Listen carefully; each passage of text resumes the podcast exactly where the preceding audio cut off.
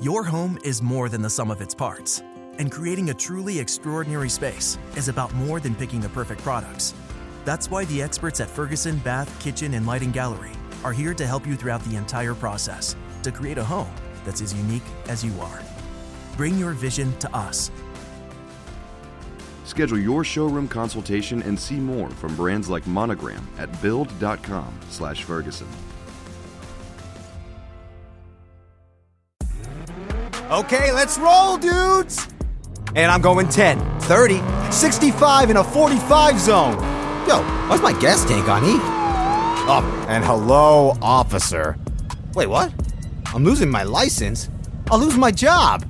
And here come the court costs. Oh, man, that's the thing about pedal to the metal, dude. You speed, You lose. Slow down. Driving is no game. A message from Virginia DMV. Per rispondere alla domanda come la Cina è diventata una grande potenza, un mese fa ho fatto un video su YouTube dove parlavo essenzialmente della crescita legata a Deng Xiaoping. Per chi di voi si fosse perso il video, consiglio caldamente di andarselo a recuperare. Però oggi, signore e signori, vorrei un attimo ampliare no, il discorso, perché chiaramente i tempi eh, di quella piattaforma non sono consoni con quelli di un podcast e quindi io posso permettermi di dilapidare il mio e il vostro tempo. Come la Cina è diventata una grande potenza è un discorso enorme, c'è chi dice che giustamente la Cina in realtà sia sempre stata una grande potenza eh, nel corso dei secoli con la parentesi oscura del, del 1800, con l'arrivo dell'Europa, con la guerra dell'oppio e così via. Quindi questi sono anche concetti sui quali potremmo in futuro dibattere, però noi adesso oggi parliamo della Cina, ma non solo di Deng Xiaoping. E quindi parliamo anche di Mao, ma di Xi Jinping. E credo che un giorno farò un video su Xi Jinping, quindi state un po' allerta. Sigla!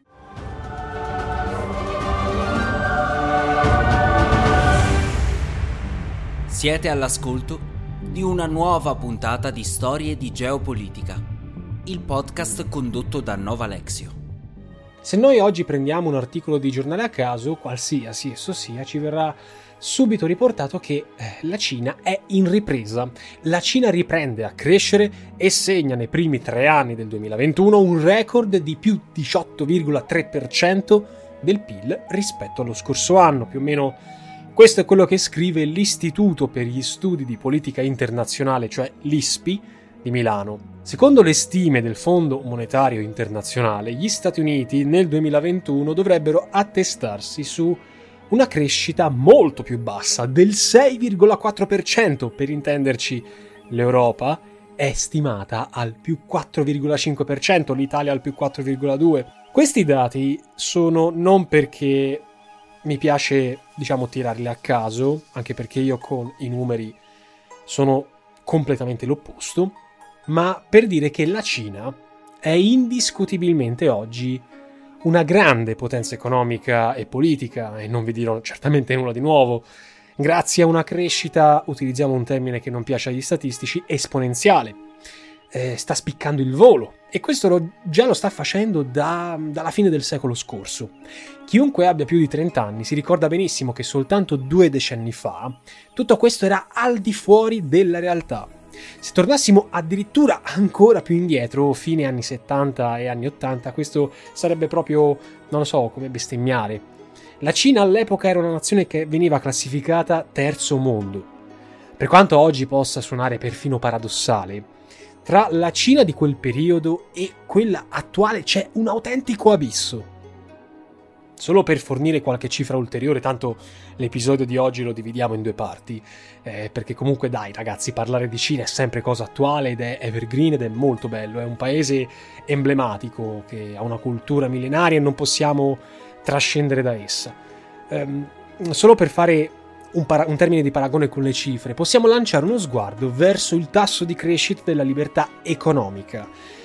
La libertà economica ha un tasso di crescita raddoppiato tra il 1980 e il 2016, i dati sono del Fraser Institute, il PIL è cresciuto del 10% annuo tra il 1981 e il 1993, nel periodo 62-77, quindi sempre sotto Mao, la crescita era stata meno della metà e ancora di più negli anni successivi, raggiungendo l'11,1 del 2006 Spicca addirittura la zona economica speciale di Shenzhen, vi ricordo il video appunto dove ne ho parlato, dove è stato toccato il 40 anno, 40% anno.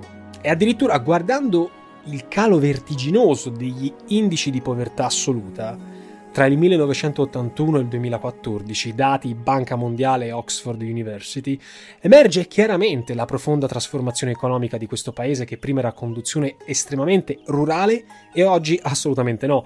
A questo punto la domanda nasce molto spontanea. A cosa è dovuto uno sviluppo economico che non ha eguali, tenuto conto che il fu celeste impero veniva da una storia molto travagliata?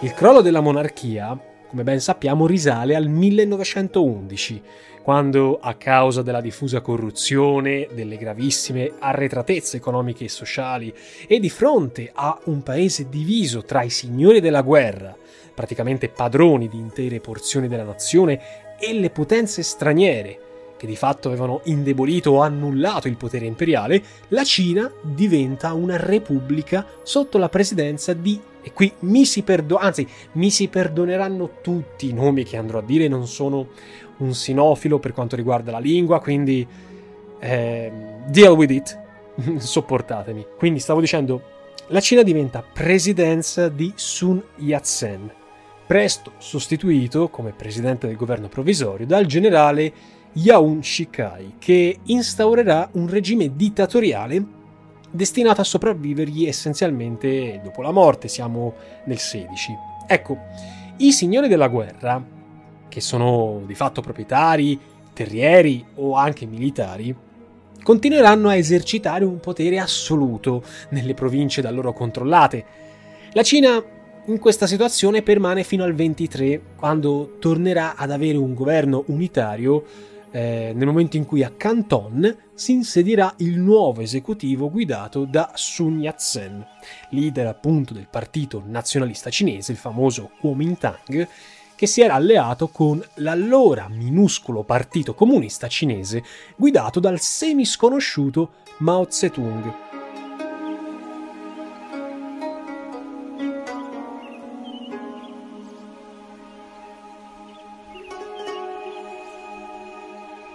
L'alleanza era stata favorita dall'avversione verso un nemico comune, cioè i signori della guerra, e anche dall'intesa stretta da Sun con la neonata Unione Sovietica, che in realtà era priva di sostegni militari effettivi.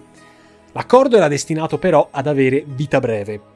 Nel 1925 Sun tira le cuoia e a prenderne il posto è il generale Chiang Kai-shek. Chiang Kai-shek da un lato scatena una nuova offensiva contro i signori della guerra, che ancora controllano il nord-ovest. Il sud della Cina, invece, dal 1923 è saldamente nelle mani del governo di Canton. Dall'altra decide Chiang Kai-shek di rompere con i comunisti. Chiang è di orientamento moderato e non vede di buon occhio i marxisti non, non gli sono mai piaciuti, decidendo quindi di scatenare contro gli ormai ex alleati una durissima offensiva già nell'aprile del 1927 a Shanghai, eh, recidendo di fatto ogni legame con l'Unione Sovietica. Ecco, la strategia di recidere ogni legame con l'Unione Sovietica pare arridere ai nazionalisti. Nel 1928 a Nanchino, che era la nuova capitale della Cina nazionalista, Chiang proclamò la riconquista del nord e la riunificazione della Cina, mentre i comunisti, ormai apertamente perseguitati in ogni dove, furono mandati in rotta e vennero costretti a rifugiarsi nelle aree rurali.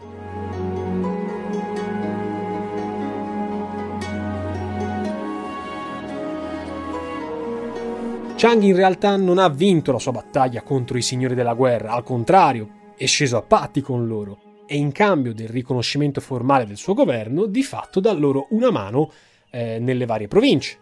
I comunisti nel frattempo iniziano a elaborare una strategia di penetrazione negli ambienti rurali, il che porterà Mao, egli stesso proveniente da quello stesso mondo, a identificare nelle campagne i protagonisti di una rivoluzione comunista cinese. Si tratta per la verità di una scelta obbligata, in quanto i marxisti sono stati cacciati dalle città. Per Chang la repressione del pericolo comunista rappresenterà sempre la massima priorità. Così quando i giapponesi invadono la Manciuria nel 1931, egli si preoccuperà di concentrare le sue energie nella guerra contro i rossi, scatenando contro di loro un'offensiva militare che si protrarrà fino al 1934, costringendo i comunisti a trasferirsi di massa verso la regione settentrionale dello Yenan, la cosiddetta lunga marcia, lo sappiamo benissimo, destinata a durare circa un anno e che costerà la vita a più di metà dei partecipanti, circa 80.000 morti.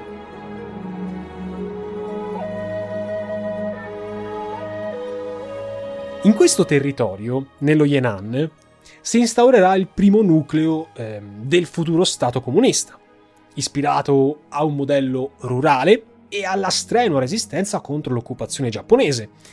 Eh, giapponesi e cinesi, insomma, non hanno un passato felice, specialmente legato alla città di Nanchino. Ecco, quando penso a Nanchino e a quello che hanno combinato i giapponesi in quella città, ho, ho, lo schifo verso il genere umano, ma queste sono mie considerazioni che hanno il tempo che trovano. Di fronte al eh, dilagare dei nipponici, Chang decise nel 1937 di venire a patti con i comunisti e in questo modo venne siglata una tregua per lottare più efficacemente contro l'invasore di turno. Il nemico del mio nemico è mio amico. Di fatto, il controllo comunista dello Yenan, che sarebbe utile in questo caso avere una bella mappa sott'occhio, ma purtroppo non ce l'abbiamo, viene riconosciuto da Chiang Kai-shek, che veniva chiamato generalissimo, viene chiamato Jimo. Tralasciando le vicende della seconda guerra mondiale, quel che mi preme dire è che i comunisti sapranno guadagnarsi progressivamente il sostegno delle masse cittadine, di gran lunga la maggioranza della popolazione all'epoca, grazie a una serie di misure che contrasteranno il tradizionale strapotere e sfruttamento dei possidenti terrieri, dei signori, dei lord. Inoltre, anche se lord non è termine giusto, inoltre i rossi, i comunisti, daranno prova di una più efficace resistenza contro i giapponesi, ricorrendo ampiamente alla tecnica della guerriglia e grazie al sostegno delle popolazioni che daranno loro manforte. Questo fece, insomma, gioco forza nel apparire un pochino migliore rispetto ai nazionalisti, un pochino più intraprendenti nel difendere la popolazione. In pratica sarebbero stati gli stessi fattori che avrebbero segnato la sconfitta degli statunitensi in Vietnam tutto questo consentirà ai comunisti di guadagnare sempre maggior consenso popolare, al contrario del governo di Chang, eh, visto come corrotto e autoritario, che perderà sempre più consenso e credibilità agli occhi della popolazione. Alla fine del conflitto, ad ogni modo, a giochi fatti, sarà Chang a firmare il trattato di pace nel nome della Cina. Ma di lì a poco dopo un inutile tentativo da parte del segretario di Stato statunitense George Marshall di trovare, dire, un accomodamento tra le due fazioni eh, per raggiungere la costituzione di un governo di unità nazionale, sarebbe scoppiata una nuova guerra, questa volta una guerra civile, che vedrà nel 1949, come ben sappiamo, il trionfo dei comunisti, forti dell'appoggio popolare.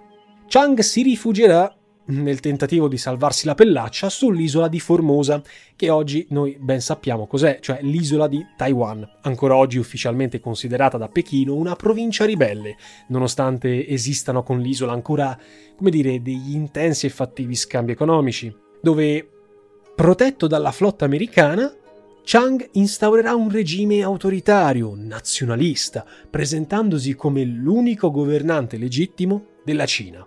Per la cronaca, Chang sarà seguito fino all'ultimo dall'ambasciatore sovietico per ordine di Stalin, che non nutriva nessuna simpatia per le idee di Mao, troppo diverse dalla linea ufficiale di Mosca e troppo incentrate sul modello rurale, in antitesi a quello operaio che veniva professato da Mosca. Il 1 ottobre 1949 Mao proclama Pechino, cioè la nuova capitale della Cina, la nascita della Repubblica Popolare Cinese e ne diviene il primo presidente. In merito ai controversi rapporti tra la nuova Cina comunista e l'Unione Sovietica sappiamo già che esiste un video dedicato da parte di Nova Alexio al suo magnifico pubblico, potete andarlo a vedere su YouTube così. Quest'oggi noi ci dedichiamo a un breve riassuntone delle linee politiche di Mao sul fronte interno, che sono molto utili per comprendere quel che è successo prima e soprattutto quel che è successo dopo la morte del grande timoniere, come ancora oggi viene soprannominato. Your home is more than the sum of its parts. And creating a truly extraordinary space is about more than picking the perfect products. That's why the experts at Ferguson Bath, Kitchen, and Lighting Gallery are here to help you throughout the entire process to create a home that's as unique as you are. Bring your vision to us. Schedule your showroom consultation and see more from brands like Monogram at build.com/ferguson. With a Planet Fitness Black Card, you don't just get a great workout, you get a great perk out because your membership is packed with perks. Join for just $1 down and $24.99 a month.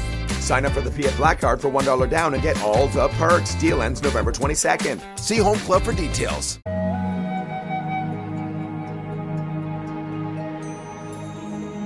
Fedele all'idea di un comunismo di matrice agraria, Mao favorirà innanzitutto una grande redistribuzione della terra ai contadini e l'annullamento dei debiti pregressi, accompagnata dalla nazionalizzazione delle attività industriali e minerarie. La finalità della riforma agraria di Mao non era solo economica, ma persino sociale.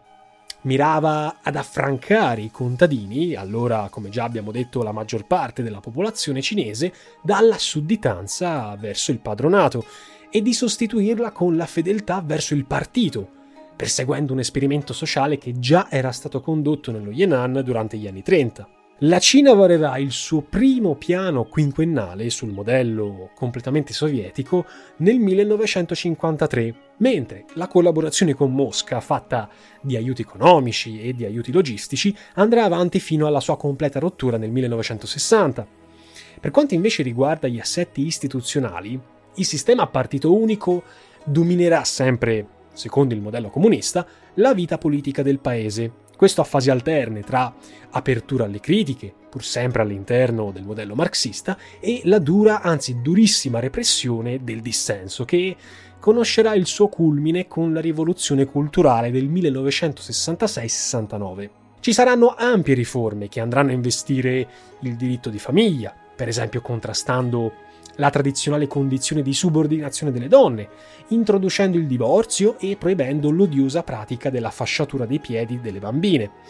Una delle scelte politiche più disastrose, sia in termini umani che economici, sarà quella compiuta nel 1958, ispirata allo slogan del grande balzo in avanti. Ora parleremo del grande balzo in avanti, ma in merito alla rottura con Mosca, c'è da ricordare che Mao manifestava da tempo immemore segnali di insofferenza verso la svolta anti-stalinista di Khrushchev, oltre che più in generale verso il ruolo di Stato guida del socialismo che l'Unione Sovietica rivendicava a sé.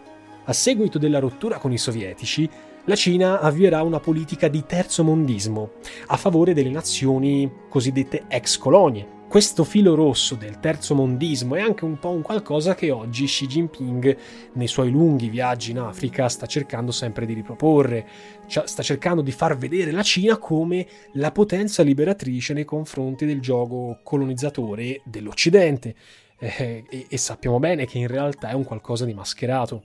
Tornando però al grande balzo in avanti, si trattava di una colossale ed integrale collettivizzazione delle campagne, dove tutto doveva essere messo in comune, persino la vita affettiva. L'obiettivo era quello di raddoppiare il PIL, incrementando soprattutto la produzione di cereali e la produzione di acciaio, abolendo ogni forma di iniziativa privata. In pratica all'interno delle comuni popolari, una sorta, diciamo così, di grandi fattorie collettive dove tutto doveva essere prodotto al momento, perseguendo una rigida politica di autarchia, si doveva dare avvio alla autonomia del popolo cinese. Quindi Mao fece anche degli esperimenti, diede ai cinesi eh, delle fucine in cui crearsi il loro, il loro acciaio, ma le cose non andarono benissimo. Il grande balzo in avanti, come spesso dico, fu uno scivolone all'indietro, perché vide il crollo della produzione dei cereali, principale nutrimento, specie nelle campagne, vide l'enorme difficoltà nei rifornimenti, ma anche l'assoluta inadeguatezza delle strutture create, a cominciare dai forni presenti nelle varie comuni popolari, che eh, farà naufragare l'iniziativa. Nessuno degli obiettivi pianificati sarebbe stato conseguito e circa 20 milioni di persone sarebbero morte di fame o a causa di malattie dovute alla malnutrizione, anzi alla denutrizione tra il 1959 e il 1962. Mao si troverà per la prima volta a dover fronteggiare un'opposizione interna molto feroce, che eh, grazie anche al, al, fianco scoperto di questo disastro vedrà emergere la figura di Deng Xiaoping, all'epoca compagno di Mao e partecipante alla lunga marcia, che si metterà alla testa della fronda comunista.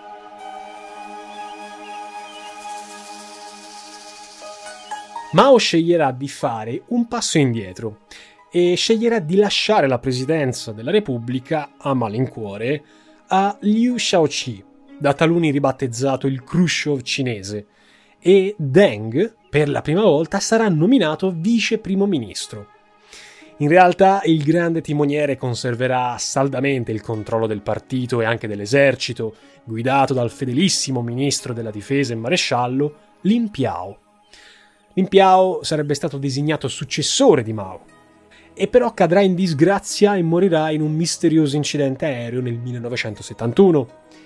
Grazie a questi importanti sostegni e al pianificato scatenamento della cosiddetta rivoluzione culturale, una sorta di rivolta dal basso di contadini e studenti abilmente orchestrata da Mao, il grande timoniere riprenderà comunque ben presto il potere, estromettendo tutti i suoi avversari. Liu verrà destituito nel 1968 e morirà in carcere. Deng, che noi poi ritroveremo più avanti, sarà nel frattempo allontanato dalla politica attiva, mandato a lavorare in fabbrica. Umiliazione e defenestrazione dell'avversario politico saranno gli strumenti preferiti. Probabilmente Mao non se la sentì, invece di eliminare fisicamente alcuni dei suoi storici compagni di lotta, come appunto Deng. Nella spirale repressiva finiranno, tra gli altri, e qui è interessante da notare, un generale di nome, mi si scusi il cinese, Shi Jong-sun, anch'egli partecipante chiaramente alla lunga marcia, ma anche suo figlio. E chi era suo figlio? Xi Jinping, il futuro presidente cinese. Sì, perché da piccolo sarebbe stato allontanato, mandato nelle campagne a lavorare, sarebbe stato un disonore. Lui che era figlio di un generale, quindi una persona di spicco, ma visto come un traditore. Raggiunto lo scopo di tornare in sella, Mao, il grande timoniere, liquiderà rapidamente la rivoluzione culturale, ufficialmente conclusasi nel, nel 69. Mao rimarrà così al potere fino, fino, alla morte, avvenuta nel 76, preceduto di pochi mesi da Zhou Enlai, suo fedele primo ministro.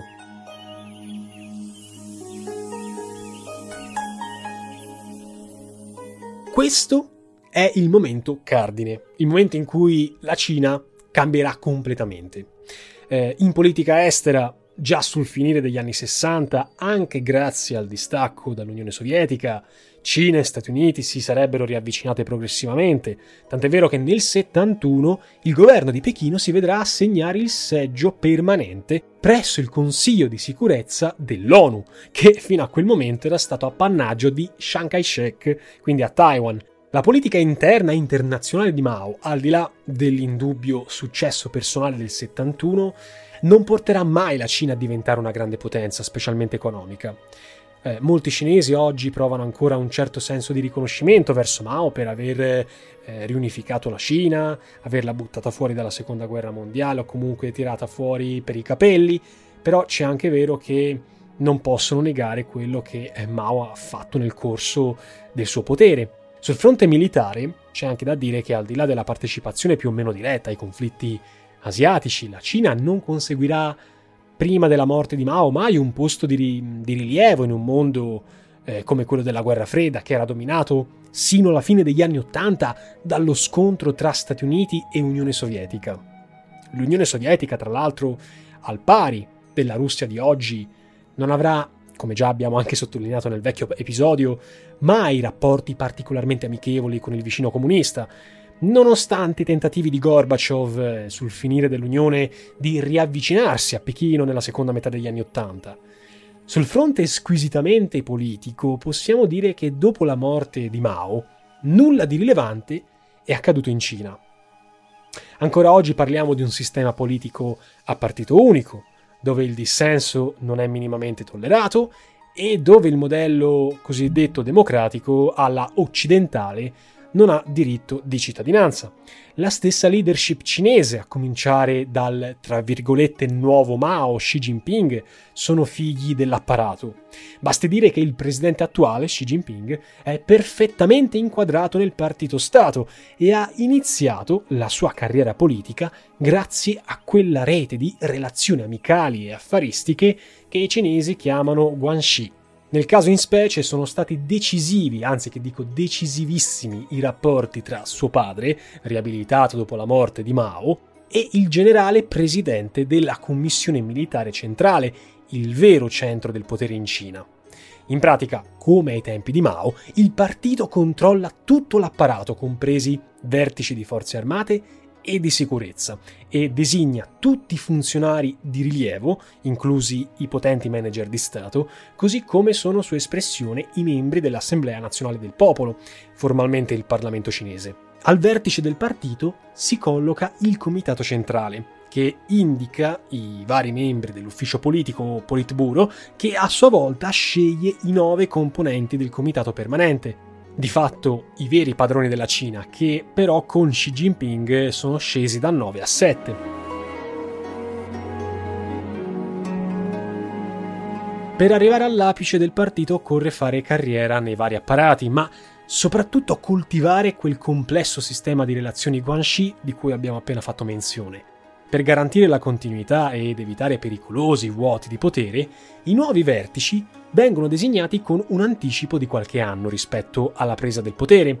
Per esempio, Xi Jinping ha fatto il suo primo step, il suo primo passo, entrando nel potente comitato permanente nel 2006. Si è un pochino fatto sentire, ha un pochino fatto annusare la sua presenza. I cinesi, o comunque i membri del partito comunista lo hanno scelto da una parte perché sanno che lui non rompe tanto le scatole e quindi è accondiscendente al, potere, al volere del partito comunista. Dall'altra poi appunto è diventato leader assoluto sei anni più tardi e presidente nel 2013, inaugurando così la cosiddetta quinta generazione comunista. Non so se vi ricordate di Deng, Deng Xiaoping, ehm, però ancora oggi si discute se Deng avesse per caso messo in conto che le riforme economiche potessero, come dire, preludere a delle aperture democratiche. Ma le successive generazioni, dopo Deng, hanno chiaramente indicato di non averne la benché minima intenzione. Nel 2018, un emendamento costituzionale avrebbe infatti cancellato il tetto dei due mandati voluto da Deng Xiaoping per evitare un'eccessiva concentrazione personalistica del potere, di fatto consacrando il ruolo semi-monarchico di Xi Jinping che oggi possiede. L'unico momento di crisi per il potere assoluto della dirigenza del Partito Comunista sono stati forse i clamorosi e ben conosciuti fatti di piazza Tiananmen, questo nella primavera del, dell'89, che nell'immaginario collettivo avrebbero rappresentato quasi un'anticipazione dei grandi cambiamenti dell'autunno successivo. In realtà la dura repressione della rivolta, perché i fatti costarono la poltrona al primo ministro eh, Zhao Jiang, che aveva manifestato timide aperture verso le riforme democratiche, ha dimostrato l'assoluta ritrosia verso ogni riforma politica e oggi, a tanti anni di distanza, possiamo chiaramente dire che poco è cambiato. Mentre il resto dei governi del mondo, facendo una scelta di realpolitik, preferisce continuare a fare affari con la Cina, senza badare troppo a tali dinamiche, magari rilasciando qualche generica dichiarazione nel rispetto dei diritti umani solo per alleggerirsi la coscienza e far finta di preoccuparsene.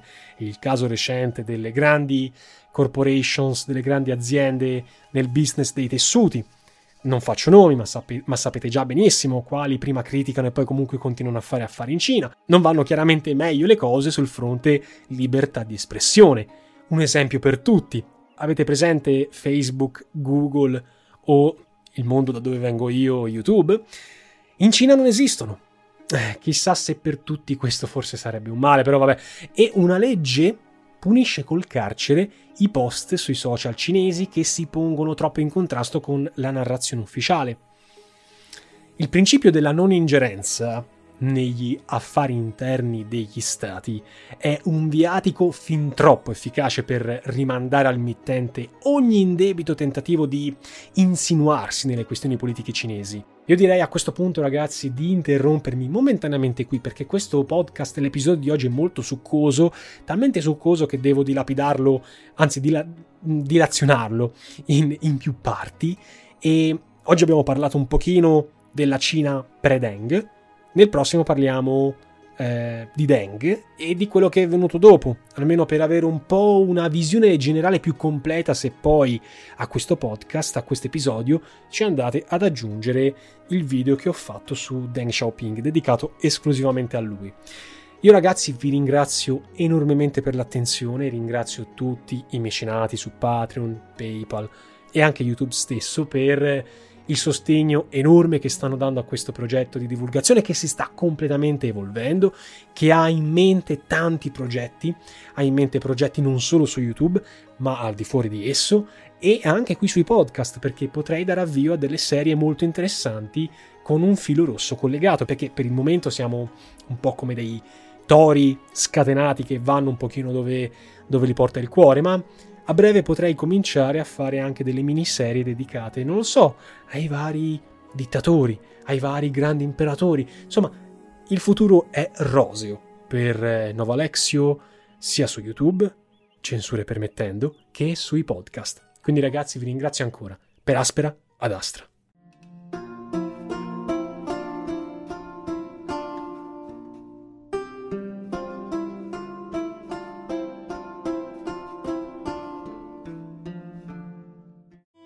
Your home is more than the sum of its parts, and creating a truly extraordinary space is about more than picking the perfect products. That's why the experts at Ferguson Bath, Kitchen, and Lighting Gallery are here to help you throughout the entire process to create a home that's as unique as you are. Bring your vision to us. Schedule your showroom consultation and see more from brands like Monogram at build.com/ferguson.